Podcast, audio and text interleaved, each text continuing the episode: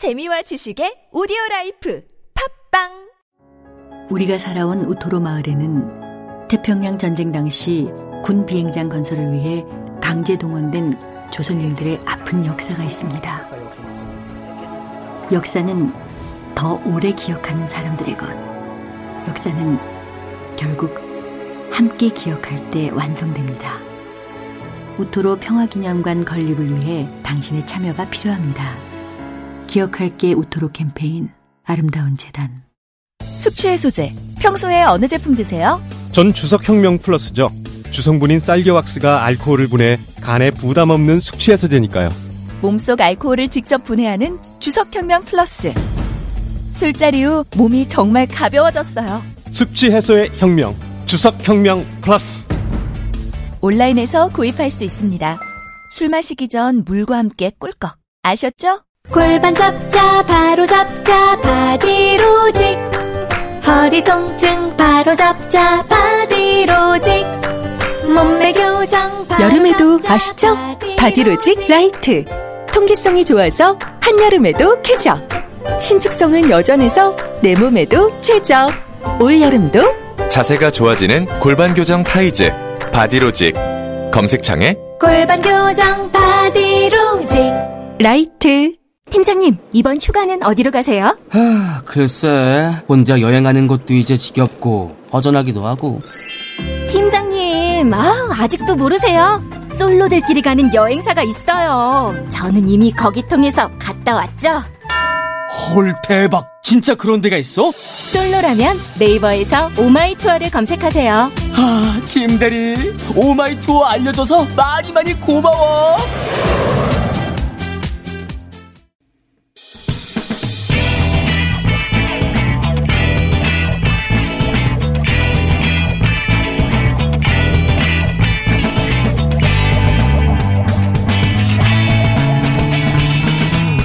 김어준의 뉴스 공장.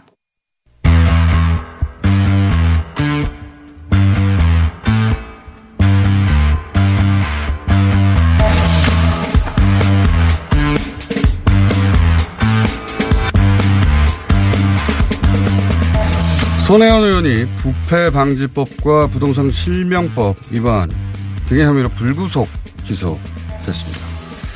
목포시로부터 소위 보완 자료를 받아서 부동산을 매입해 재산상의 이익을 취했다는 게 그 요지인데요. 당사자 손혜원 의원 직접 연결해 보겠습니다. 안녕하세요, 의원님. 네, 안녕하세요. 아, 이게 한 5개월 됐죠? 예, 네, 반갑습니다. 네, 딱 5개월 됐습니다. 네. 5개월 만에 검찰 수사 결과가 나왔는데 우선 이 수사 결과를 어떻게 받아들이십니까? 뭐 황당하죠. 그러나 앞으로 좀 나가는 것 같으니까 또 다행이죠. 다음을 준비할 수 있으니까. 네. 어, 황당한 부분은 알겠는데 이제, 이제 해명하실 테니까 앞으로 나가고 다행이라고 하시는 부분은 어떤 대목이죠? 그러니까 이 다행이란 부분은 그동안 SBS를 비롯한 모든 언론들이 이제 야당과 함께 제 저를 압박한 것은 문화재청을 압박해서 목포 구도심을 등록문화재로 만들어서 투기를 했다고 음, 한 그랬죠. 것이죠. 처음에 의혹은 그거였죠. 그러나 예. 네네 모두가 다 그거였습니다. 그런데 검찰은 제가 문화재청과 전혀 연관이 없었고 혐의가 없다고 밝혔죠. 네. 애초부터 아무것도 없었던 거죠. 음. 그리고 제가 그 조사를 받으러 갔을 때도 제가 너무 이상해서 문화재청 얘기를 한마디도 질문 안 하는 거예요. 그래서 네. 왜 문화재청 관련 질문을 안 하십니까? 했더니 그 검사께서 뭐 민망하다 그러더라고요. 그 얘기를 하기는. 어, 참 어이없는 게 이 5개월 동안에 그 뭐 문제의 발단이었던 그 문화재청 관련되는 것은 아무것도 없는 것이었고요. 그 다음에 뭐 국립중앙박물관이니 인사청 청탁이니 유물 구입 강연이 하는 것들도 뭐 아무 의혹이 없다라는 것이 이제 검찰에서 해소한 내용이었습니다. 그러니까 그동안 언론이 제기했던 의혹 대목, 의혹 부분은 이제 검찰이 해소해 줬기 때문에 그 부분은 이제 앞으로 나아가서 다행이라고 생각하시는 거고. 후련하죠. 예. 네네. 근데 이제 검찰이 그 기소한 대목을 이제 황당하다고 하시는 것 같은데 좀 구체적으로 여쭤보겠습니다. 그러면 네. 이 검찰 기소의 핵심은 제가 이제 검찰 어, 기자회견도 봤는데 보니까 목포시로부터 요약을 하자면 목포시로부터 보완 문서를 받아서 그걸로 재산상 이득을 취했다. 이게 요지예요. 그, 어, 그 과정에서 조카 명의로 그러니까 차명으로 어 부동산을 구매했다. 이건데 우선 제가 차근차근 여쭤보겠습니다. 우선 이 보완 문서라는 거를 보시고 부동산을 구매하셨어요?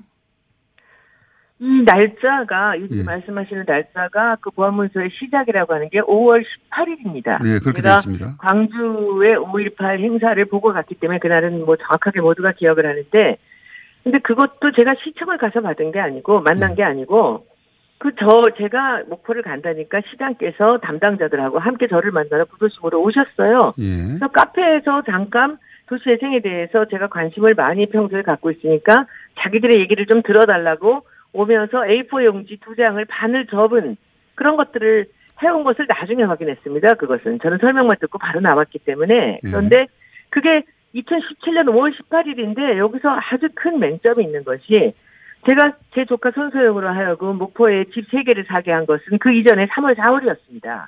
아, 그러니까 제가 보안 문서를 보고 목포에 그 부동산을 사람들로 하여금 사게 했다라는 것 자체가 성립이 되지 않는 것이죠. 어, 그러니까 그 문서의 일자는 5월 18일인데 그게 이제 네. 보안 문서냐 아니냐를 우선 떠나서 그, 그 의원님이 목포에서 부동산을 구매하기 시작한 것은 3월인데 네. 보안 문서를 보고 구매를 했다는 게 앞뒤가 안 맞지 않느냐 이런 말씀이시네요? 예, 제가 산 게 아니라 그 손소영을 네네, 조카. 통해서 사게 네. 한 거죠. 그 카페. 그래, 예, 그런데 지금 이 부분들이 그, 이 이제 손소영을 빼고 이번 기소에서. 그 잠깐만요. 다음에. 그, 잠깐만, 그건 그 대목 넘어가기 전에. 네네네. 그러면 이제 문건이 무엇인데 보안 문서라고 하느냐도 제가 여쭤봐야 될 것 같은데 이게 A4 두 장이라고 하셨는데 그 문건을 일단 그 자리에서 보시긴 하셨어요? 아, 저는 기억이 없었는데, 우리 네. 보좌관이 이제 그걸 받고 갖고 있었는데, 이제 하드들 얘기가 나오니까 나중에 이제 그 물건을 다시 프린트를 해서 제가 받았어요. 예, 나중에. 보니까 이제 그, 내 글씨도 작아서 보이지도 않아요, 저는. 그런데 그 내용을, 그걸 보안 문서라고 붙인 것 자체가 제가 보기엔 검찰에서 큰 실수를 한 것 같다는 생각이 왜 드는데 그렇게 생각하십니까? 뭐 어제 목포시에서도 크게 반발했죠. 예. 그리고 목포시장이 담당자와 함께 그 문서라고 보안 문서라고 하는 문서를 갖고 외부로 나와서 저에게 전했다면 예. 그 자체의 가장 큰 문제는 목포시장과 그 시청에 있는 것이죠. 그 시청이 유출한 게 되는데 그분들은 그렇죠. 기소당하지는 않았어요. 예. 전혀 아니죠. 예. 그러니까 이 이름을 보안 문서 또는 비공개 자료 또는 미공개 정보라고 계속 붙일 수밖에 없었던 것이 그 문서를 보안으로 만들어서 거기서 제가 위법을 했다라는 얘기를 해야만 다음이 정립이 되거든요. 그러니까 검찰이 보안 문서라고 붙일 내용이 아닌데 보안 문서라고 붙여고 그렇게 해야 혐의가 만들어지니 그렇게 했다고 이제 지금 주장하시는 거죠? 그렇죠. 그렇죠. 네, 정확히 맞습니다. 그 내용이 그러면 어떤 내용입니까?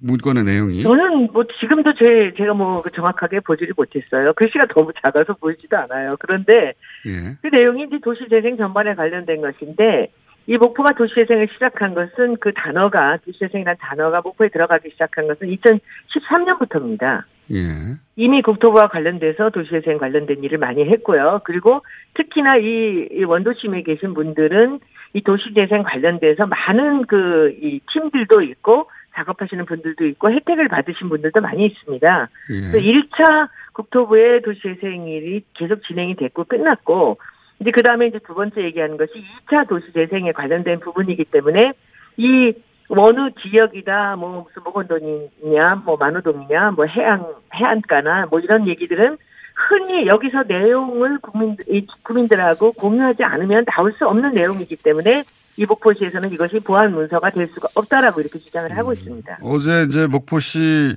입장은 목포 MBC를 통해서 저도 듣긴 했는데 이제 그 요지는 재생 사업이라는 게 주민들과 공유를 해야 나오는 것이고 그렇게 설계된 사업인데 이게 무슨 보안 자료냐 이런 취지로 반박을 했더라고요 목포시에서는.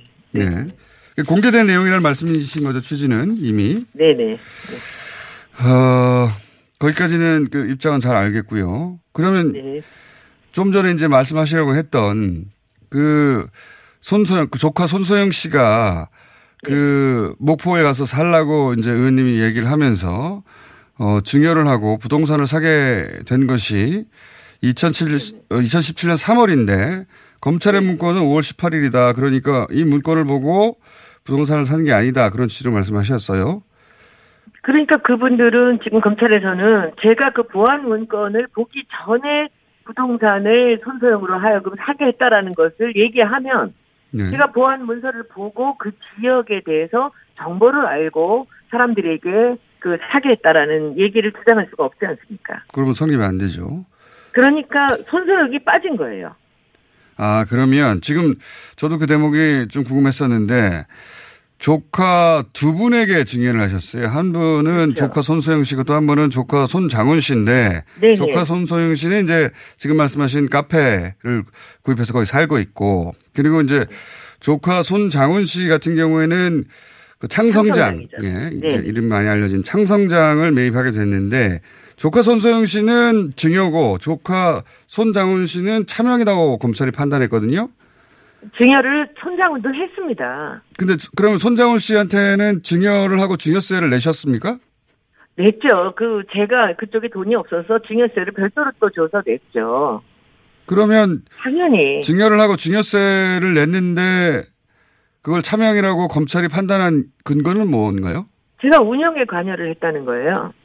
운영에? 네. 운영에는 카페도 관여하시지 않으셨나요? 손소영 아, 더 씨? 심하게 있죠. 더 심하겠다.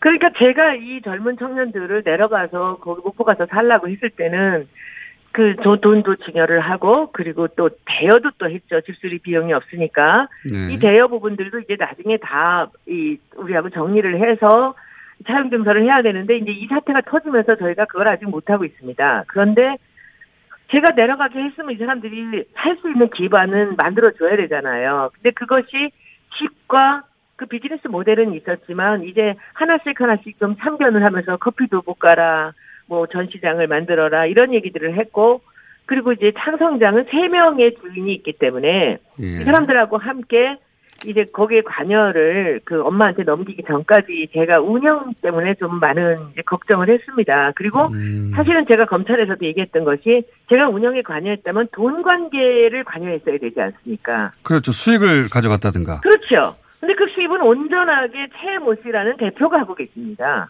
음. 한 번도 제가 이 창성장에 돈에 관련돼서 얘기를 한 적이 없어요. 그냥 뭐 세탁은 잘 되고 있느냐, 뭐 어디 뭐 방수되는 건 잘 되고 있냐 이런 것들에 대한 카톡의 자료들이 거기 지배인한테 했던 내용들이 이제 제가 운영에 관여했다는 것인데 사실은 조금 모자라는 내용이죠. 그러니까 그 그래서 차명이라고 하는 게 조카 손소영 씨와 조카 어, 손장원 씨에게 그 증여하고 증여세를 낸 형태는 똑같은데 검찰이 어, 조카 손장원 씨의 경우만 차명으로 본 근거는 5월 어, 18일이죠. 그 5월 18일 이후에 이것을 구입했기 때문에 그렇죠. 범죄 혐의를 성립시킬 수 있으니까 똑같은 경우인데 하나는 차명으로 판단을 했고 그 근거를 운영 어, 운영에 관여했기 때문이라고 얘기하지만 운영은 조카 손소영 씨 증여라고 검찰이 증여라고 판단한 조카 손소영 씨 카페에도 했다. 이거는 카톡을 어, 통해서 원격 조정. 어, 카톡을 통해서 원격으로 네. 그 내용이 뭐잘 예를 들어서 뭐 카, 뭐 커피를 팔아라든지 뭐 이렇게 이렇게 운영을 하라든지 이런 그렇죠.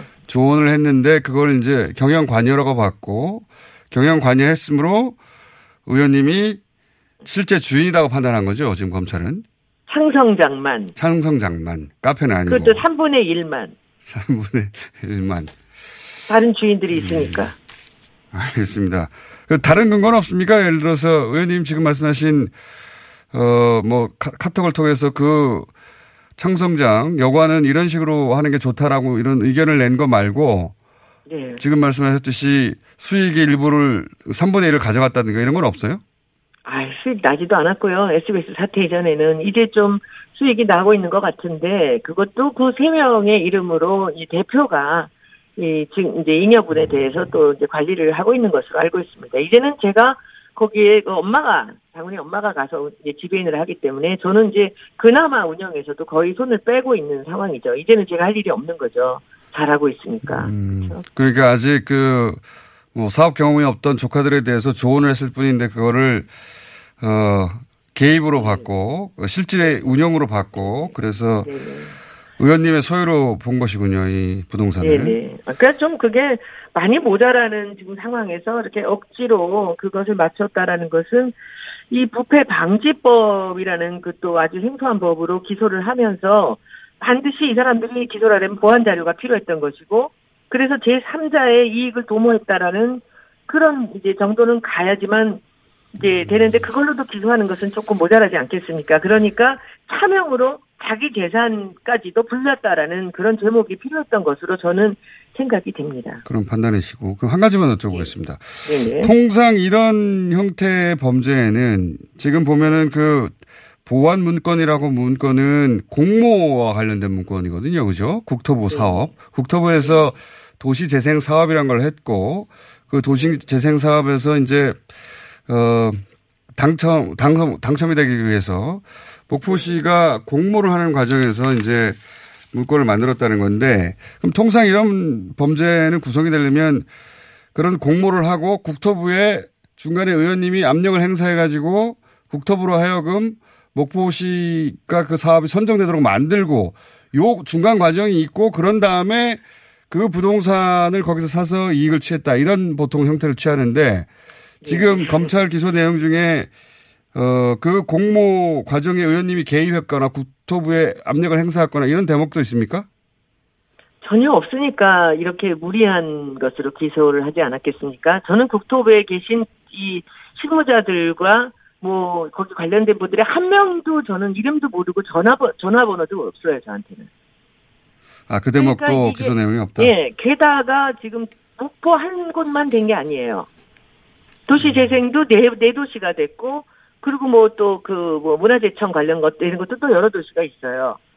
그 중에서 뭐 제가 지역구도 아니고, 제가 목포에 가서 그것을 그렇게 적극적으로 그 뭐 관련 부처에다가 그렇게 뭐 힘을 쓸 만한 그런 이유도 없는 거고요. 그럴, 그럴 뭐 자료도 하나도 없습니다.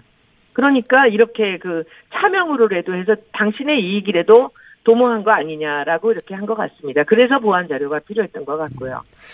알겠습니다. 그게 뭐 보안 문건인지 아닌지는 결국 법정에서 판단이 날 것 같긴 한데 의원님 입장은 잘 알았고요. 혹시 네. 어, 끊기 전에 하실 말씀 있으십니까? 아니에요. 이렇게 뭐 산 넘어서 이제 다시 들판이 나올 줄 알았더니 또 산이 하나 나온다라는 정도 생각이 들고요. 네. 어떡하겠습니까? 또 끝까지 꿋꿋하게 나가겠습니다. 네. 알겠습니다. 싸울 일이 또 남았습니다. 재판에 지시면 뭐. 전 재산을 내놓을 수도 있습니다. 의원님 그렇게. 아, 그럼요. 전 재산 내놓고, 예. 이 국회의원직도 내놓는다 그랬는데, 이게 이제 이 재판이 오래 가면 그때는 이미 국회의원직 끝났을 것 같아. 좀 아쉽긴 합니다. 알겠습니다. 던져야 되는데, 이 제가. 재판에 많은 게 걸렸어요. 의원님이 왜냐하면 하나라도 차명으로 나온다면 내가 제가 전 재산을. 전 재산을 가질게요. 내놓겠다고 하셨으니까요. 예. 네 네 네. 하나라도. 그건 전에부터 얘기했던 얘기죠. 알겠습니다. 아니니까. 오늘 여기까지 네. 듣겠습니다. 감사합니다. 네, 고맙습니다. 네, 무소속 손혜원 의원이었습니다.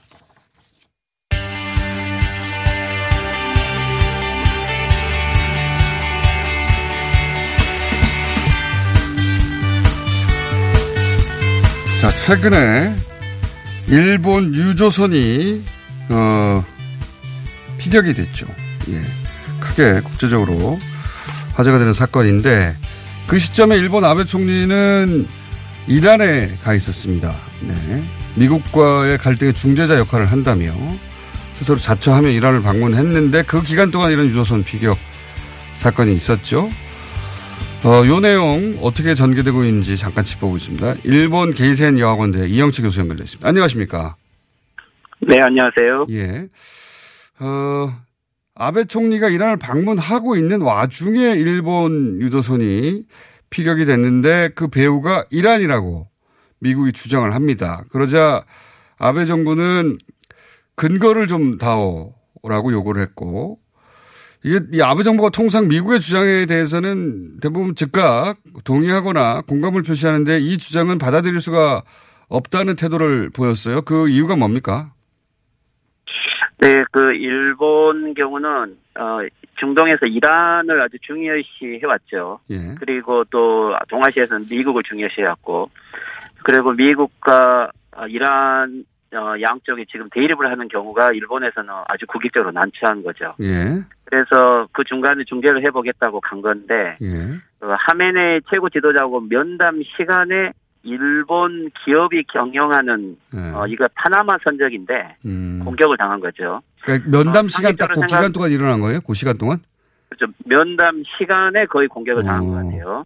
어 근데 이게 물론 어 내부 실체는 잘 모르겠지만 예. 어 공식적으로는 파나마 선적처럼 되어 있고 내부를 잘 모르면 일본 기업 경영 배라는 걸 잘 모르는데 예. 어, 예를 들면 이란이 어, 아베 수상을 초청해 놓고 그 시간에 공격을 한다는 것은 예. 상식적으로 좀 어렵지요 이해하기가. 일본 입장에서는 도저히 받아들일 수 없죠. 예. 그렇죠. 음. 그런데 미국은 어, 좀 추가 영상을 공개했죠. 예. 예, 이슬람 혁명 방위대가 예. 어, 그 기뢰를 제거하고 있는 모습을 공개했는데 아마 일본 입장에서는 그게 만약에 이란의 공격이라고 한다면 예. 어떻게 보면은 더 강경하게 어, 보복 조치라든지 또는 입장을 표명해야 되는데 예. 이것은 중동에서 어, 원유 수입국의 사우디, 이란 아주 대표적인 어, 일본의 수입국인데 예. 어, 이 관계를 악화시키는 것은 일본에선 최대 국익의 손실인 거죠. 음. 그래서 미국이 아마 공개한 자료에 대해서 더 근거를 대라고 그러고 어, 또 거기에 대해서 바로 인정하기는 쉽지 않은 상황인 음. 거죠. 그게 이제 그 그런 그 경제적 관점에서 손실이기도 하지만 일본 아베 총리가 어 그 정상 외교를 하는 와중에 그런 일이 벌어졌다면 일본 외교에 있어서도 참사이기 때문에 인정할 수가 없긴 하겠죠. 예, 오히려 어 이란하고 일본은 아주 우호 관계를 많이 유지해 왔어요. 예. 특히 이제 중동 정책은 일본은 깊게 개입하지 않는다. 예. 하지만 어 시아파와 수니파의 대립에 대해서 어디보다 잘 알고 있고 예. 특히 사우디아라비아와 이란의 양쪽에 어 양다리 외교를 아주 잘해 왔는데 예. 예, 그러면서는 특히 지금 어 이란 대통령이 되고 있는 로하니 대통령하고는 아주 개인적으로 아베 수상이 친해요. 예. 매년 국제연합 총회에서는 항상 음. 이란과 정상회담을 해왔고 음. 또 그리고 어, 이란에 대해서는 미국의 눈치를 보면서도 어, 80년 이란 혁명 이후에 조금 일시적으로 냉각 기간이 있었지만 어, 이라크 전쟁 이후에 예, 이라크 재건이라든지 어, 또는 아프가니스탄 재건을 통해서 음. 이란과는 아주 밀접한 관계를 가져오고 있어요. 그런데 지금 같은 이란과의 관계에서 악화된다는 것은 오히려 일본 입장에서는 어, 중재하러 갔다가 오히려 더 위기를 악화시키고 와버리는 음. 것은 어, 아베 수상에게 대해서는 아주 불이익한 거죠. 그렇지만 일본 여론에서도 비판은 많지만 오히려 관계를 악화시켜 왔다. 현지도 누구도 환영하지 않았다. 예. 하지만 어렵 어려운 외교, 외교인 것은 사실이죠. 지금 미국과 이란을 중재를 만약에 아베 수상이 했다라면 아주 뛰어난 외교 능력을 보여준 건데 그거를 어, 이제 어렵- 하려고 한 건데 실제로. 예. 그렇죠. 그래서 뭐 특별하게 성과는 없더라도 아베 수상은 어, 계산을 한 거겠죠. 7월 참의원 선거 전에 가서 어렵지만은 거기에 일본의 존재감을 드러낸 것만 가지고도 효과가 있을 거다라고 간 건데, 예. 어, 근데 오히려 갔다 와서 사태가 악화돼 버리기 때문에, 음. 어, 이것은 어, 생각했던 것과는 좀 다른 난처한 상황이 되어서 일본 입장에서는 그렇다고 하더라도 에, 미국이 제시한 증거를 그대로 받아들일 수도 없고 이란과의 관계, 관계도 악화시킬 수 없는 이런 음. 난처한 입장인 거죠. 그렇죠. 그걸 받아들이면 어, 그동안 쌓았던 이란과의 관계도 깨지고 더군다나 어, 외교 참사라는 것도 인정해야 되는데 또 받아들이지 않, 않, 않기에는 또 미국과의 관계도 걱정이 될 것이고 근데 지금 일본 언론의 분위기는 어떻습니까? 미국이 내놓고 있는 그 유격선 피격의 증거라고 하는 걸 그대로 믿어주는 상황입니까? 왜냐하면 그 증거라는 게 그냥 누구든지 그런 복장을 입으면 되는 수준이더라고요. 아, 아직은 예. 그렇, 그렇죠. 그 음. 공개된 영상이 구체적으로 공격 영상이라기보다는 이후 처리를 하고 있는지 또그 실체에 대해서 좀 불명하기 때문에 일본 입장에서는 좀 더 구체적인 증거를 달라고 요구를 하고 있고 하지만 어, 미디어 입장들도 이란과 미국의 양쪽 이익을 생각하기 때문에 예.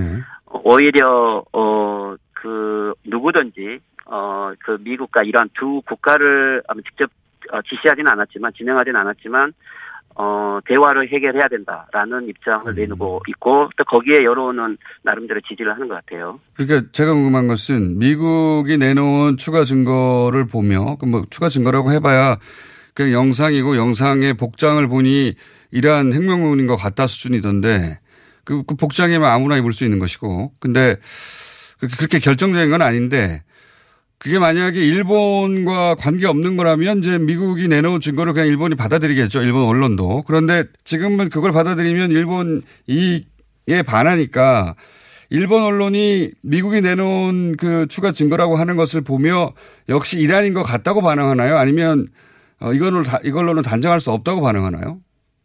어, 그것이 아마 이란 공격이라 하더라도 일본 입장에서는 인정할 수가 없을 거예요.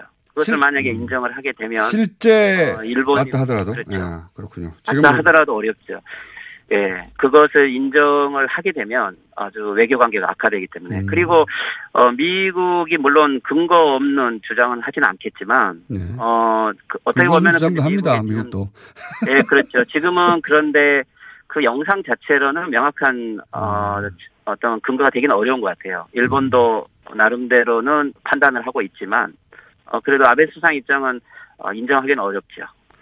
일본 언론도 마찬가지고요. 그런 상황이군요. 자, 예. 굉장히 곤혹한 상황이 됐는데 곤혹스러운 그 이게 이제 그 참여연 선거 얼마 있으면 있을 참여연 선거에서 아까도 말씀하셨듯이 어떤 아베 총리의 외교 성과를 보여주려고 하는 의도였을 텐데 이제 실패했단 말이죠. 크, 크게 실패했는데 이럴 경우에 어 그 우리 입장에서 걱정되는 것은 한국과 관계를 더욱 그 강경하게 나오지 않을까. 왜냐하면 아베 총리가 그 이전에는 이제 북한과의 관계로 장사를 했고 그 이후로는 한국에 대해서 강경하게 나아가는 태도를 가지고 본인의 지지 기반인 그, 어, 우익들에게 그 박수를 받았단 말이죠. 그러면 지금 내세울 거는 한국한테 우리가 이렇게 강경하게 한다. 이걸 또 보여주는 행보밖에 없지 않을까 싶어서 그런 걱정이 있는데 그건 어떻게 보십니까?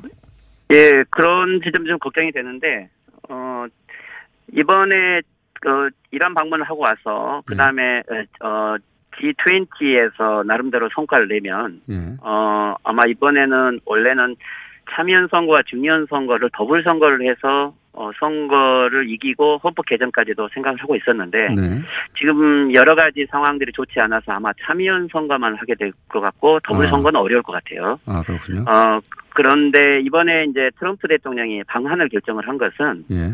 어떻게 보면 일본 입장에서 보면 어, 현재 한미일 동맹이 아주 균열이 있기 때문에 예. 특히 트럼프 대통령의 방한을 계기로 한미일 강화를 하고 특히 한국을 될 수 있으면 일본에게 양보하는 형태로 해서 미국에게 압력을 가해달라는 식으로 이 G20를 활용을 하려고 했죠. 일본의 의도는 그런데 예. 예. 그렇죠. 일본 의도는 그렇죠. 그래서 미 아니 한일 국방장관 회담도 레이더 문제를 애매하게 처리하면서 어찌 됐든지 어, 한일 정상회담에 대한 좀 사전 작업으로 서로 양보를 한 것 같아요. 예. 그런데 지금 어, 시진핑 주석의 북한 방문회라는 새로운 지금 변수가 생겨서 예. 어, 이 부분이 G20에서 미중 관계만이 아닌 북중 관계가 이미 동시에 움직이고 있기 때문에 예. 아마 이 시진핑의 북한 방문이 없었으면 한국을 때리기 쉬웠을 거예요. 아. 왜 그러냐면 오히려 한국을 강화시키기 위해서 예. 한미일 동맹을 강조하면서 경우에 따라서는 한국에 압력을 가할 수 있고 그랬었는데 음. 한국이 잘못하기 때문에 한미일 관계가 잘 유지되지 않는다. 이게 이제 일본의 입장이었잖아요. 그죠?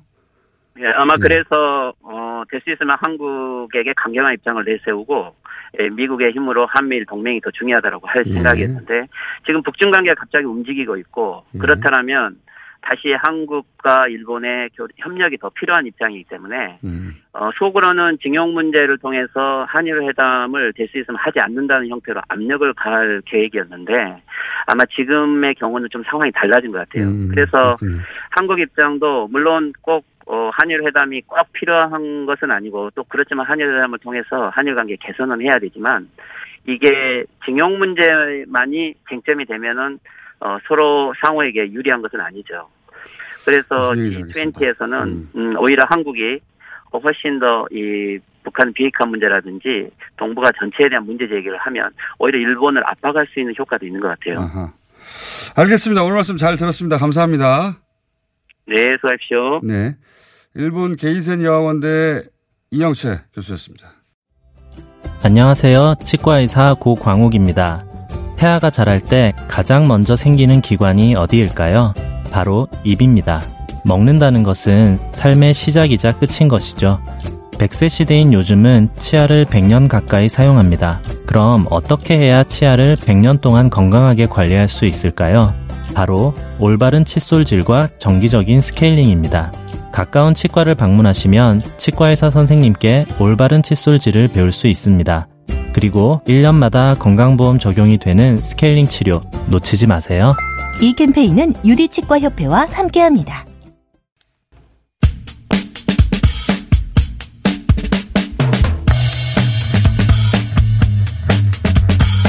시진핑 중국 국가 주석이 내일 모레입니다. 어, 북한을 김정은 위원장 집권 이후 처음으로 방문하게 되죠. 자, 이 시점이 아주 절묘합니다. 예. 거기를 방문하고 그리고 트럼프가 국내에 오고 중간에 G20이 있고 G20에서는 문재인 대통령과 시진핑 주석이 만나고 아주 복잡하게 연속으로 여러 가지 이벤트가 있는데 어, 요 정세 한번 짚어보겠습니다. 두 전문가 모실 텐데 우선 북중관계 전문가 박종철 교수님 나오셨습니다. 안녕하십니까? 예, 안녕하세요. 경상대 박종철입니다. 오랜만에 나오셨습니다. 예, 중국이 예, 이 어, 남북미 북 남북미 중 관계 오랜만에 등장해가지고 예 그리고 어 김준영 교수님 북미 관계 살펴보려고 나오시려고 했는데 일정이 있어가지고 전화 연결로 바꿨습니다. 네. 어, 오늘 새벽에 아침 일정을 넣으면 깜빡했다면서. 예. 원래 이렇게 두 분이 나오시기로 했는데. 자, 그, 김준영 교수는 잠시 후에 전화 연결하기로 하고요. 시진핑 주석이 왜 이 시점에 북한을 방문했고, 그리고 목적은 뭡니까? 어, 이제 그 어제 그 중국의 CCTV에서 한 다섯 가지 정도로 요약을 했고요. 국영방송이죠. 예, 네. 오늘 아침에는 그 북한의 노동신문에서 어, 시진핑 주석의 사설이 실렸습니다. 또 어제 그 시진핑, 시진핑, 주석에 대한 사설이요? 아니면 시진핑 주석의 사설이요? 예, 시진핑 주석이 사설을 써가지고 오. 노동신문에 게재를 했는데 그래요? 역사상 이런 적은 없었던 걸로 제가 그러니까 기억을 시진핑 합니다. 주석이 북한 매체에 사설을 게재를 했어요? 예, 노동신문에 어, 본인 명의에? 예, 본인 명의에. 재밌네요. 예. 그리고 어제 이제 시진핑 주석과 트럼프 대통령이 어, 무역. 문제를 둘러싸고 예, G20에서 만나자 예. 예, 이 전화 통화를 했습니다. G20 이야기는 조금 이따가 하고 우선 뭐라고 썼습니까? CCTV는 왜 방북을 한다고 했고 시진핑 주석은 그 북한 매체 사설을 뭐라고 썼어요? 예, 먼저 그 G 그 하노이 정상회담이 결렬된 전후에 제가 네. 이제 그 중국 측 중국 지인들과 이야기를 했을 때는요 한 6월 말 정도 특히나 이제 G20 이전에 시진핑 주석이 평양을 방문하는 게 가장 좋은 시기다. 어, 원래 계획이 있었군요. 예, 이제 그런데 에, 이제 상황이 맞지 않으면은 7월 말 정도도 한번 다시 도전해 볼 음. 만하다. 이제 이렇게 이야기한 걸로 봐서는요. 어, 하노이 정상회담의 그 결렬과 는 관계없이 무관하게. 예, 무관하게 북중 관계 발전을 위해서 노력을 하고 있고요. 예, 시기적으로 어 굉장히 이제 중국으로서는요. 그 북미 간의 이 좋지 않은 분위기, 교착 상황을 갖다가 돌파할 수 있는 징검다리 역할을 하고 싶어 하는 것 같습니다. 그래서 6월 말로 G20으로 그 이유가 될 수도 있지만 이번에는 잡은 것이다 일정을. 예, 그리고 어, 이제 어제 우리 그렇고요. 청와대에서 발표한 거와 같이 예. 에, 그 북중 정상회담 이후에 우리 청와대가 동일한 이야기를 하고 있는데 에, 에, 그 북중 정상회담에 우리 측이 설명을 듣는 게 아니라 협의를 하고 있다라고 이야기를 하고 있습니다. 그러니까요. 그러니까 이게 어 청와대도 요 회담이 있다는 걸 알고 있었고 그 회담에서 어떤 의제가 다뤄졌으면 좋겠는지 의견 개진을 하고 있다는 거 아닙니까? 예, 그렇죠? 아주 공장장님이 정확하게 파악을 하고 계시는데요. 예. 우리 청와대의 의중이라는 게 사실은 한미 동맹이 굉장히 굳건한 상태이기 때문에요. 미국 측도 조율을 같이 했다라고 보시면 됩니다. 그러니까요. 예, 예. 그다음에 이제 6월 초에 상트페테르부르크에서 그 국제 경제 포럼에서 시진핑과 트럼프가 또 깊은 이야기를 했습니다. 깊은지는 모르겠습니다만. 예, 예, 예. 예, 질문이 실제적으로 기자들 질문이 그 한반도 그 비핵화에 왜 중러가 핵을 가진 중러가 역할을 못 하냐는 질문에 대해서 우리 는 리비아식으로 해결을 하지 않기를 바란다라고 이야기를 했습니다. 예, 예. 예, 그러면 4월 달에는요, 어, 북한하고 러시아가 만났는데, 이러한 과정들을 전체적으로 보면은요, 어, 그, 시진핑 주석 같은 경우에는 남북 관계의 개선과 특히나 북미 관계의 개선 또 북미 사이의 비핵화를 위한 하나의 징검다리 역할을 하고자 그러니까 하고 시진핑 있습니다. 주석은 요약하자면 지금 그 경색돼 있는 북한과 미국의 관계를 본인이 가서 풀겠다. 예, 이런 거 맞습니다. 아닙니까? 예, 싱가포르 회담 전에 대련에서 만난 거와 같은 거고 음. 올해 그, 그, 하노이 회담 전에 이제 최종 조율을 전략적 의사소통을 북경에서 한 거와 같은 노선이라고 음. 보여집니다. 다시 말씀드리면은, 어, 조만간에 북미 사이에 만날 가능성이 굉장히 높아졌고, 어, 중국도 그러한 역할을 하고 싶어 한다. 이렇게 해석이 됩니다. 중국 덕분에 북미 관계가 다시 재개됐다.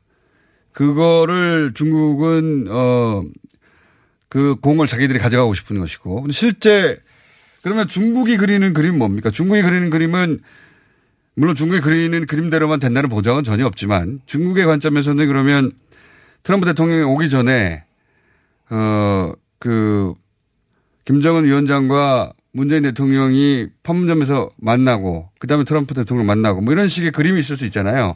중국 측의 베스트 시나리오는 뭔가요? 그, 혹시 아십니까? 예.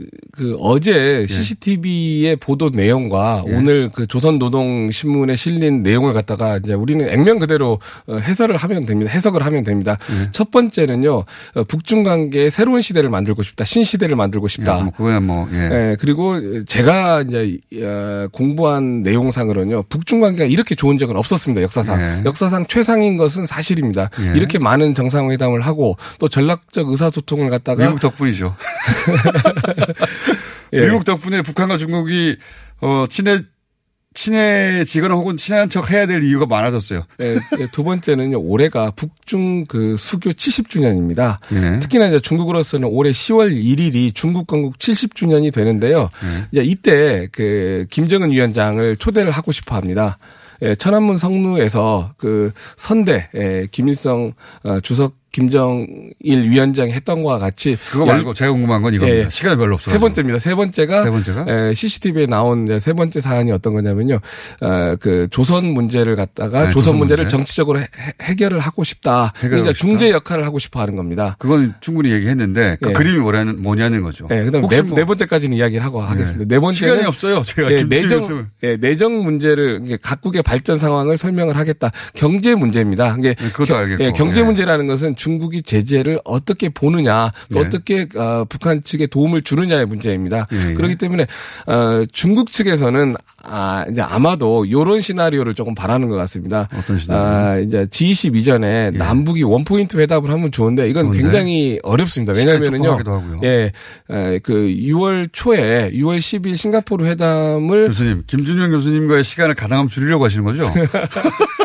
기념하기 위해서 짚어주십시오. 예. 노동신문 사설에서는요 우리 측이 주체성이 없다고 상당히 비난을 했는데 남북이 만나는 게 어려운 상황입니다. 예. 또 북미가 양측이 둘이 만나는 것도 어려운 상황이기 때문에 아 그럼 셋이 만난다? 그렇죠. 예. 트럼프 대통령이 한국을 방문했을 때 중국이 생각하는 최상의 시나리오는요 어, 판문점에서 북, 북, 그리고 그 미, 뿐만 아니라 남북미가 트럼, 어, 판문점에서 삼자가 만나도록 중재하는 것이 중국의 베스트 시나리오다? 예, 제가 이제 하고자 하는 말은 바로 그겁니다.